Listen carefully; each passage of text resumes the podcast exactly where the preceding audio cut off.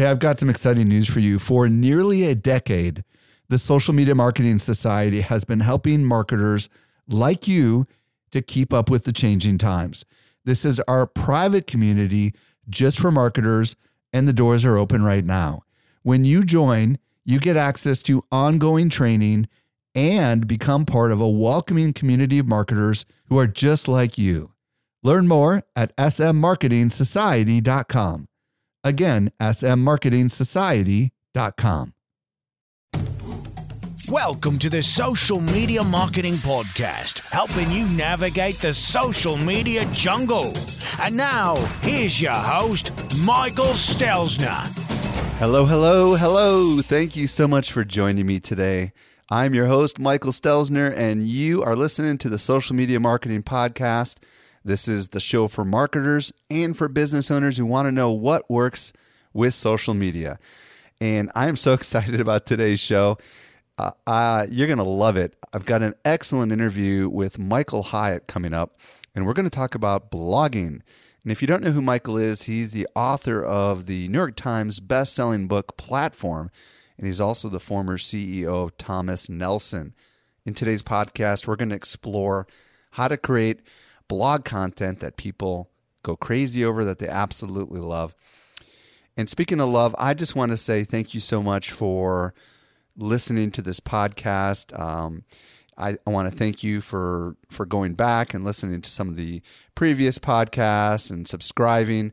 It's just been incredible. I've been getting so many emails from so many people saying that they just absolutely love this thing. So uh, I just want to say thank you for listening. It means a lot to me. So let me go ahead and introduce uh, my find of the week. Helping you stay alive in a social jungle, here's this week's survival tip. I've got a free resource that I want to share with you. If you are looking for a place to get some help on social media or on blogging, let's just say that um, you're new to it, or maybe you're not new to it, but you're looking for a place where you can throw out a couple of ideas, get some help, maybe get your questions answered. And maybe you've been sending emails out to people and they just haven't been responding or they want money. I was recently at Social Media Marketing World and I had a chance to connect with some of our best customers. A lot of them listen to our podcast just like you do. Not everyone knows what I'm about to share with you. We do something special here at Social Media Examiner.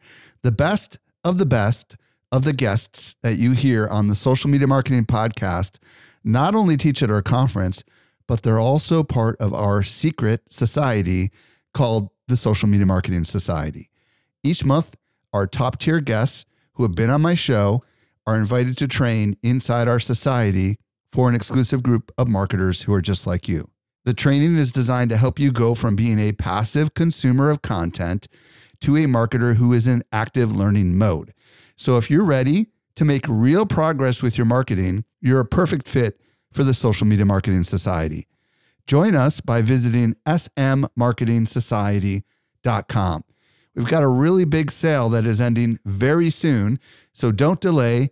Again, visit smmarketingsociety.com and join today. Let's go ahead and transition over to today's interview with Michael Hyatt. Helping you simplify your social safari, here's this week's expert guide. I am so excited to be joined today by Michael Hyatt. If you don't know who Michael is, he's the author of the New York Times best-selling book Platform, Get Noticed in a Noisy World. He's the former CEO of Thomas Nelson, and he's also the host of the very popular podcast This Is Your Life. And as a matter of fact, I listen to that podcast all the time. And Michael also blogs at michaelhyatt.com. Michael, how are you doing today?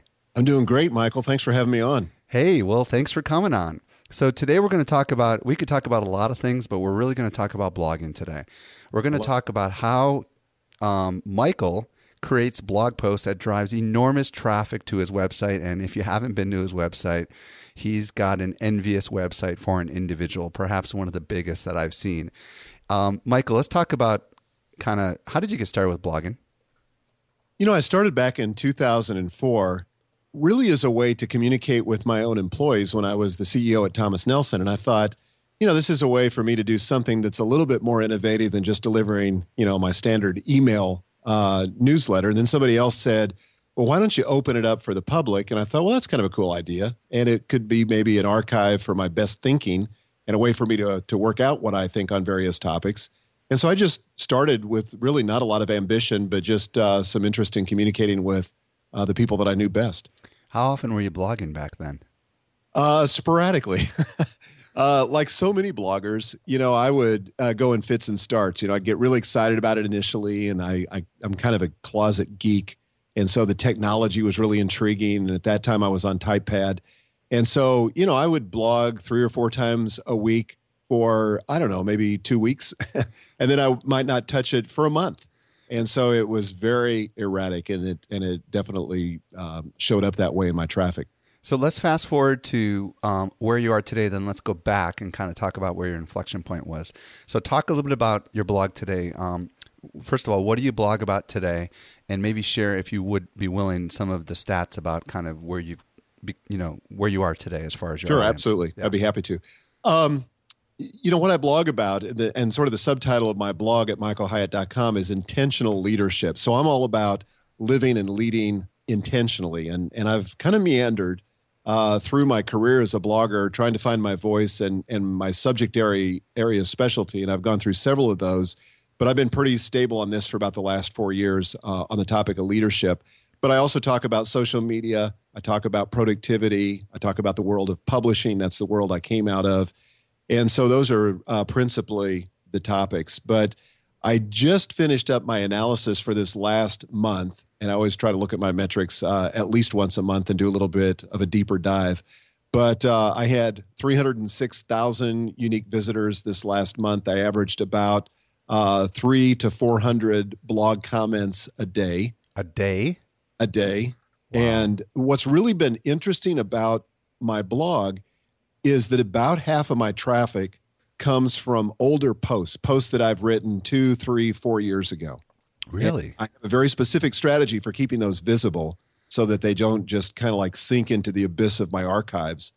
But I keep those visible, and a lot of traffic comes to that, and I get comments on older blog posts. Um, a lot of blog, a lot of comments every day on older blog posts, and I take the time to answer those questions and respond to them as I can. Okay, so uh, you planted a little tease there. I'm going to take you up on it. What's your secret to, uh, in this particular case, getting those older blog posts to kind of keep up to date? You, you kind of alluded to something there. Yeah, well, I'll tell you one of the things I did was I changed, and, and I don't want to get too geeky on you, but in WordPress, you can determine what the permalink or the URL structure is. And a lot of people structure it so, like in my case, it might be michaelhyatt.com forward slash, then the date, and then the name of the post. Right. Well, that's a bad idea.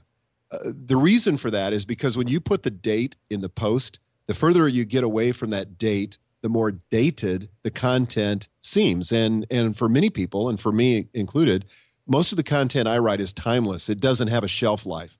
It would be just as relevant if you found it two years from now as if uh, you read it today when I wrote it. So I decided to get rid of the visibility of the date. The other thing I did was instead of having a date that I wrote the post at the top of the post, you know, I completely removed it from the top of the post and I put it at the very bottom because I didn't want to prejudice people who landed on that page for whatever reason to think, oh, yeah, this isn't fresh, it's dated, it therefore must be irrelevant. And that's kind of the assumption that people go through. So get rid of the date and get rid of the visibility of the date. Have it there for reference, but but don't have it right at the top. The next thing I do is that I um, schedule tweets, and I'm not a big fan of scheduled tweets, but there are some cases where I make an exception, and this is one of them. But I took my 90 um, highest trafficked blog posts of all time, and I created a text file with a pre-written tweet for each one of those that basically intrigued people and pulled them to that content. So my 90 top posts of all time, and then I use a service called Social Oomph. I use that. Do you? I love it.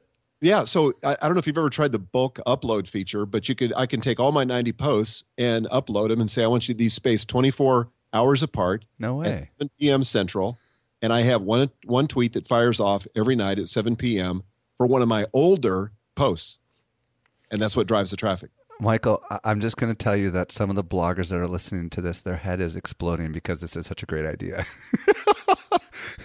well, I I love it, and uh, you know where I got this from was being in the book publishing world. You know, we have two kinds of books. We have the new books, the books that we haven't yet published, the books that have just come out, and then we have what's called our backlist. You know, this archive of content that is phenomenal. And most publishing companies, particularly large publishing companies like Thomas Nelson, 50, per, 50 to 60% of their revenue will come off the backlist. So stuff they've published in years gone by. Huh. But most bloggers don't have a strategy for this. So they write it and then it disappears and it's gone forever. So they're only as good as their most recent post. Wow. This is brilliance. So, okay, let's get into the, um, the fundamentals or the, uh, the structure or um, I'm not thinking of the right word here, but how, you've written a lot. I mean, give me a quick estimate. How many blog posts do you think you've personally written? Um, I've written probably about 1,400. That's crazy. Okay. So you've gotten a lot better over time. Obviously, when you first wrote your blog post to where you are today, I'm sure you probably, if you've done a comparison, you might actually laugh, I would imagine. Oh, definitely. So, so now that you've mastered this, what is your secret to writing blog posts that really um, work? Well, I, I think one of the big secrets is that I really try to start from the reader's perspective. And this was like a major, like a Copernican revolution where I suddenly realized that I wasn't at the center of the universe uh, anymore, but my reader is really at the center of the universe. And to try to frame everything in terms of their needs. And as somebody's said, and I think this is true, people are are uh, tuned into why FM. You know, what's in it for me? Right. And so I think you've got to uh, approach your writing from that particular viewpoint if you're going to be successful. What are their hopes? What are their fears? What are their frustrations, the obstacles? And particularly, I think, Michael, you've got to realize that as a blogger who's writing in a specific subject, that there are things that you know that you take for granted that other people would would love to know and would be so grateful if you would take the time to deconstruct it and explain it to them. So that's kind of the secret sauce for me, starting from the reader's perspective and don't assume that everybody knows what I know. So that's a, that's a, that's a very important thing because um, I think so many people today are writing blog posts that are opinion pieces, and I don't think most people care about other people's opinions. And I think you said it really well. They care about what's in it for them, and generally that's like the the how to stuff. And I'm guessing your how to stuff is the stuff that that's probably done the best for you. Am I right?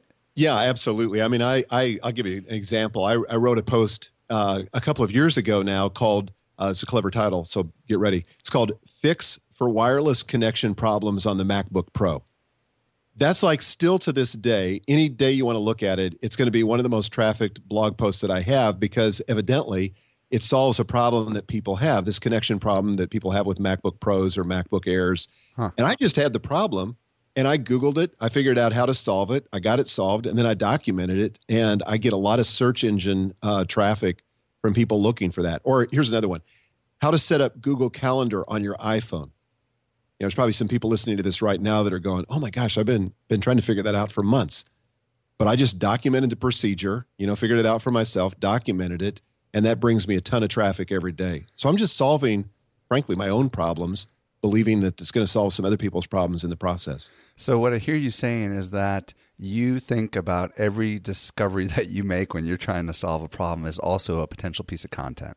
Absolutely. this is like the curse of being a blogger, right? It's kind of like you buy a, a, camera for the first time and you're walking around and everything becomes a potential picture.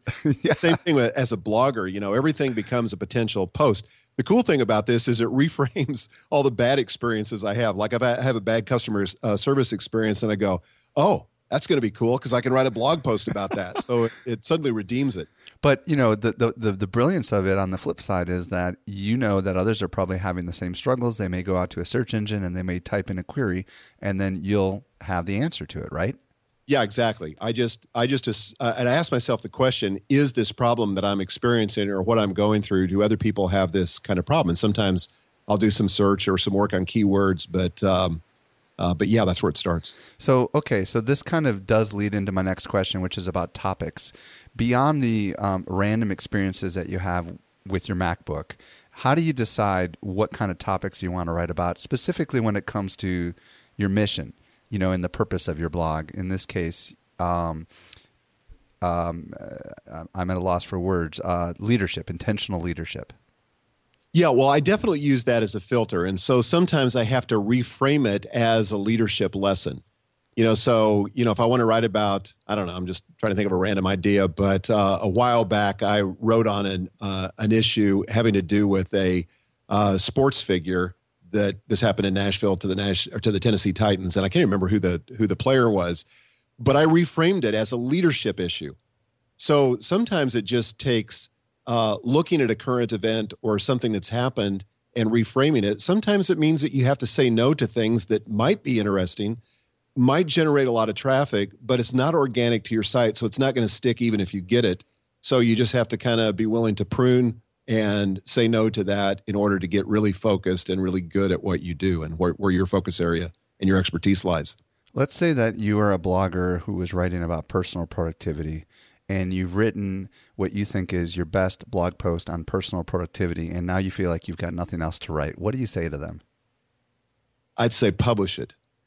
I tell you what, I think Michael that this is a case, and this is just kind of my my word, but how I look at the world. But it's a matter of stewardship that you're not going to get more till you are faithful with what with what you've been given. And for me, everything I've been given is for other people, so I want to give it away, and I don't get more till I do give it away. And so I know a lot of people say, "Well, I want to reserve my best stuff for my own book or for some other project or for my member site or whatever." I say, give it away. I mean, there's so much stuff if you have an abundance mentality that will show up but it doesn't show up until you give it away. So I'm I try to be generous in that regard in in uh, always always trying to give my best stuff and make my best effort. I'll, I'll give you a quick little story. This happened to me. I wrote a 10 page piece called How to Write a White Paper, a white paper on white papers. And it was everything that I knew at the time. And my editor said, Are you crazy? You're giving away all your secrets. And I said, Well, I just think something good is going to come out of this and, and, and I ended up getting enormous amounts of feedback from it. And I ended up writing a book that was like 300 pages. And then that was everything that I knew. But little did I know I went on to write hundreds of blog posts on it that it could have been two or three more books on it. So I think what you're saying is true. The more you um, begin digging into these things and writing these, the more you realize there's all these other areas and all these other things that you could write about. And it's almost endless, isn't it? Yeah, yeah, it really is endless. And and sometimes you just have to get that out to make space for the new stuff that you're going to uh, bring in. But I totally agree with that philosophy. So let's talk about um, the headline.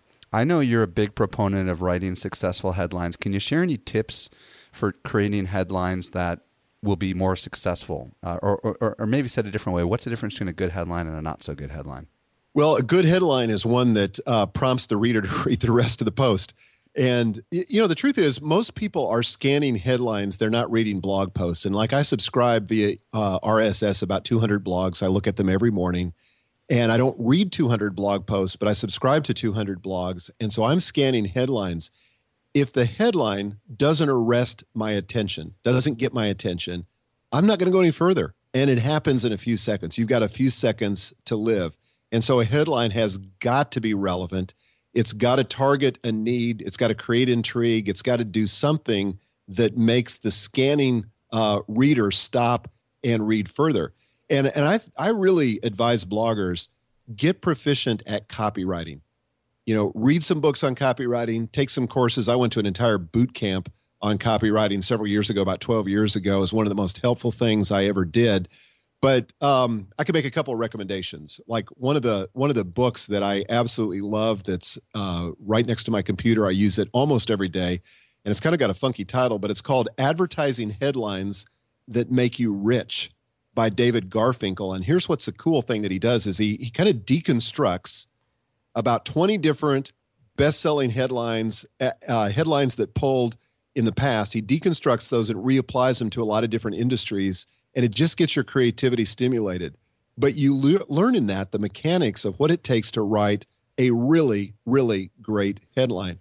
And if you're blogging consistently, you get an opportunity to practice on this, uh, you know, from day to day on your blog posts. David's a great copywriter, um, and I, I would strongly recommend that book. Another thing that you can do is take a look at the front of a magazine, maybe even some books, right, Mike? Michael, because yeah. um, those things are all headlines, right? And look at the best-selling titles of some of these books. That might be a bit of a clue as to what seems to grab people's attention. Because I'm with you. If you can't get past the title, then no one's ever going to read the darn article, right? No, that's right, and I, and so that's where I just constantly am educating myself on this. You know, another great resource, Copyblogger, has a series called "How to Write Magnetic Headlines," and um, you know, you just I just test and keep trying different things, and I sometimes they're really long, but you can't. The one one big mistake I think that bloggers often make is they have a clever headline that makes sense once they explain it, except that they're not going to be there explaining it to you when you're scanning. And so you've got to cut to the uh, cut to the chase and tell people what it is you're writing about. It can be intriguing, but it can't be one of these clever things that leaves people in doubt because if they're confused, if they don't get it, they just bounce off of it and go to something else. Absolutely. Now, um, one thing I also noticed about your blog is you're a real big user of photography. Um, can you talk a little bit about your use of images in your blog posts? Yeah, I use photography for the same reason that magazines and newspapers use it. Again, it's another way to stop a perspective or browsing reader and pull them into the content. And most of us tend to be pretty uh, visually oriented. So if we can see something, we comprehend it much faster than if we have to read a bunch of text uh, to get it. At least we establish the relevancy of it with the right image. And I do, I get all my images. This is just me, but I get mine from iStockphoto. Good site. And the, you know, you can go to Flickr, you can go to, you know, there's a lot of services out there but find something where you can uh, have a database and search on keywords and get to what you need pretty quickly. But I, I typically put in, I don't know, maybe 10 to 20 minutes per blog post on just trying to find the right uh, photo. And I reject a lot of them, the ones that are cliched, you know, and, I, and by that I mean, you know, the kind of the classic example of uh, the two people shaking hands to demonstrate relationship. You know, that's like one of the most overused photos on the planet. So I, I try to really stay away from cliched photos. I really try to include multiracial, multi generational photos that reflect kind of the uh, the diversity of my audience, and so I think you have to be very intentional or conscious about that as well. You know, if you think about um, the importance of the headline and the fact that you just have mere seconds to grab people, I think the image also goes very closely with with the headline because people will look at an image um, and mentally have a picture in their mind. And I think the what you do great on your blog is you've got this big image, and you've got the headline, and those things kind of just help people immediately see what this is about and make the decision: Am I going to invest my time in this or not? And I think that's that that's great. Now, um, you earlier mentioned Michael that you have crazy number of comments per article, so I want to kind of help me understand the structure of your blog post or how in the world you're getting um, people to to want to leave a comment. Is there some sort of process to that that you do in the way you end the blog post or in the way you structure the entire thing to kind of guide them down that path? Yeah, definitely. You know, first of all, I see my role as a blogger as somebody who has the privilege of leading important conversations. So I'm not there to pontificate. I'm not there to teach primarily, but I'm there to start a conversation and get the ball rolling. But that conversation is going to continue in my uh, comments and in my blog community. So um, I try to end every single blog post. I don't try to end, I do end every single blog post with a question, with an open ended question that invites participation. And what I'm after as a blogger is I want them not only talking back to me, but I want them talking to one another so that there really are various discussions that are going uh, on as a result of that blog post. So just ending with a question and being intentional about that can really move the ball down the field with regard to getting more blog comments. Can you give me an example, even if it's just hypothetical, of the type of question you might end a post with? Yeah, like for example, I uh, one of the blog posts I've written is uh, "Don't send that angry email," and most of us can relate to the fact of you know where we've where we've gotten angry at something, we cooked up some email, and then we hit the send button when we really shouldn't have, and learned to to regret it. So I, I talk about that and how to keep that from happening, and some things I've learned, and I tell a story about doing it and and then I just end it by asking the question, you know, w- has there ever been a time in for you in recent memory where you sent an angry me- uh, email and and uh, regretted it? Well, people love to tell their stories, and so that just gets a lot of conversation going. Do you let them converse mostly with each other, or do you actually have, um, you know, you or someone on your team going in there and commenting and kind of getting the discussion stoked, if you will? Yeah, here's uh, that's a great question. Um, actually, I believe that my responsibility is that I've got to prime the pump. So first thing in the morning, after I've kind of gone through my my morning routine and I'm at my computer now, I will answer the first I don't know ten or fifteen uh, comments. You know, I don't answer every single comment. I think that's a little overkill and it doesn't scale. But I but I answer enough to let people know that I'm present and accounted for, and I'm reading their comments. And I really do read almost all the comments. Then I have a community of volunteers. These are my community leaders. And this was a suggestion from a friend of mine, Andy Traub. And it was a huge help to me when I solicited from my community. I said, I want 10 community leaders that will help monitor the conversation and not to police it. That's not the metaphor. I want them to be co hosts with me and for them to be helpful and steer people to resources that will answer their questions in more uh, detail and with greater depth. And also to just draw them out to ask that second question that so often doesn't get asked, but whatever the next question is that, that takes the conversation to a little uh, deeper level. So I, uh, I had about 100 people apply for that. I picked 10. They have been phenomenal. So that's we have awesome. Looking at that every day.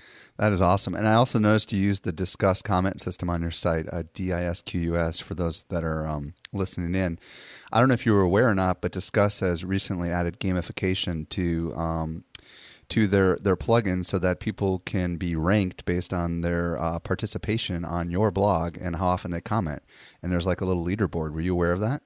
Uh, I wasn't aware of it because I haven't converted to the new version. There's one thing that the new version won't do that's very important to me, which is to highlight my moderators' comments or my community leaders' comments. Ah, gotcha. Yeah, I have not updated either, to be honest with you. But since you have this community, um, maybe something worth looking into. But yeah, but I think it's a brilliant. It, it makes a lot of sense why you have so many comments because people know it's a community that they can come to, and they can get you know interaction, which I think is brilliant. Um, yeah can I just ask what, or just say one other thing? One yeah, of the things ahead. we try to do also is we don't do many much of this, but just having a presence keeps a lot of spam from happening and a lot of those comments that you see on so many other people's blogs where people are just getting nasty. Yeah. That just doesn't happen in my community for the same reason that graffiti doesn't happen in occupied neighbors neighborhoods. that is so cool.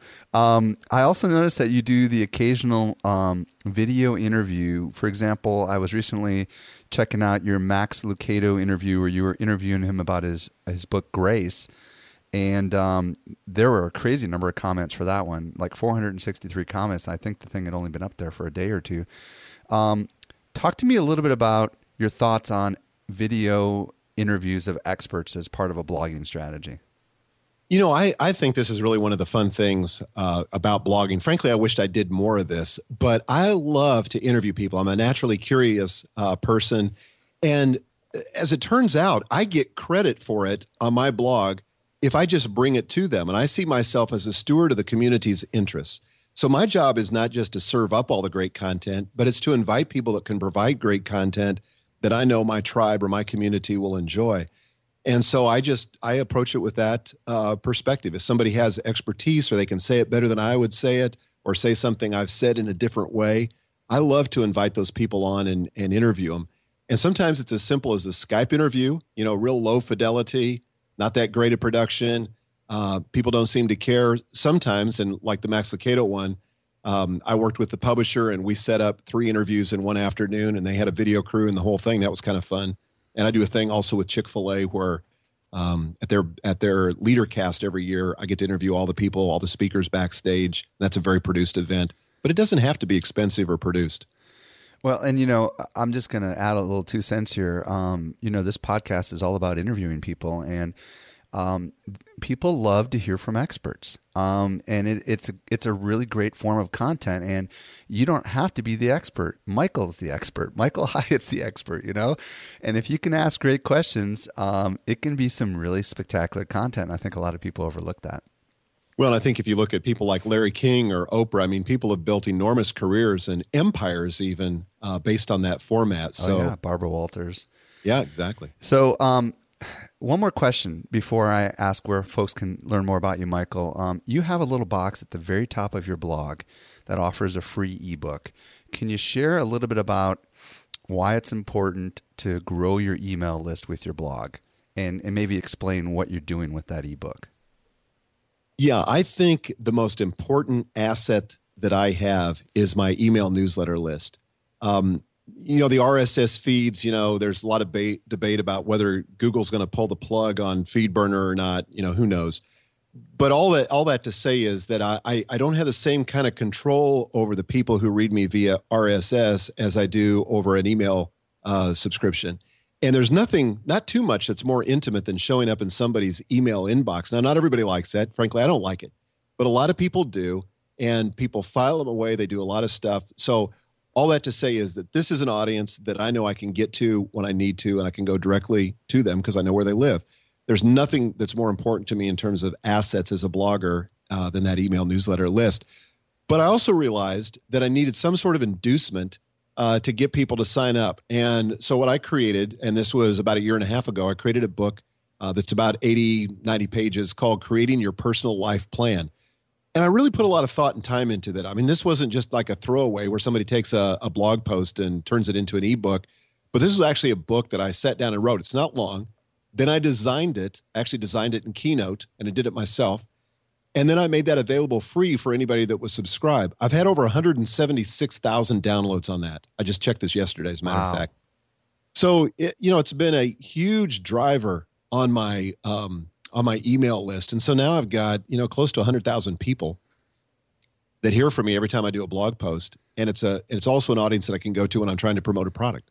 You know, and folks, this has really been essential for Social Media Examiner. We hired um, Amy Porterfield, who is a Facebook expert, to do a um, 90 minute Facebook tutorial exclusive. And every time Facebook changes, we rehire her.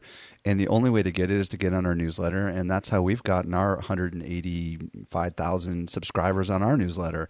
Wow. And it, it, you know, whether you do an ebook or you uh, hire someone to do a little video for you, um, this stuff really does work. And I think, as as you know, Michael, there's really nothing more powerful I mean, you can mobilize people pretty quickly with an email, can't you? I would imagine when you sent out your email about, for example, the Max Lucado interview, that's probably part of the reason why you had so many comments, right? Yeah, absolutely. And when I was promoting my book, Platform Get Noticed in a Noisy World, you know, I did a big push in that first week, which is what drove it onto the New York Times, the Wall Street Journal, and the USA Today list. But most of that happened because we mobilized people through email and generated that initial burst of traffic. Well, um, Michael, this is man, a half an hour already. We've we've just blown through um, really a lot of great stuff here, and I hope everybody has taken notes.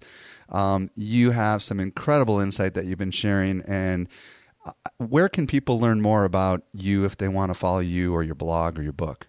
Well, thanks for asking. Um, MichaelHyatt.com. I mean, it's all there. I do have a podcast, as you mentioned, called This Is Your Life. You can get to it on iTunes, but you can also get uh, to it through MichaelHyatt.com. But everything I have to offer is there on my blog. That is the central hub, or as I call it in the book, my home base, and everything emanates from there. Michael Hyatt, thank you so much for taking time out of your very valuable day to join us today on the podcast. Thank you, Michael.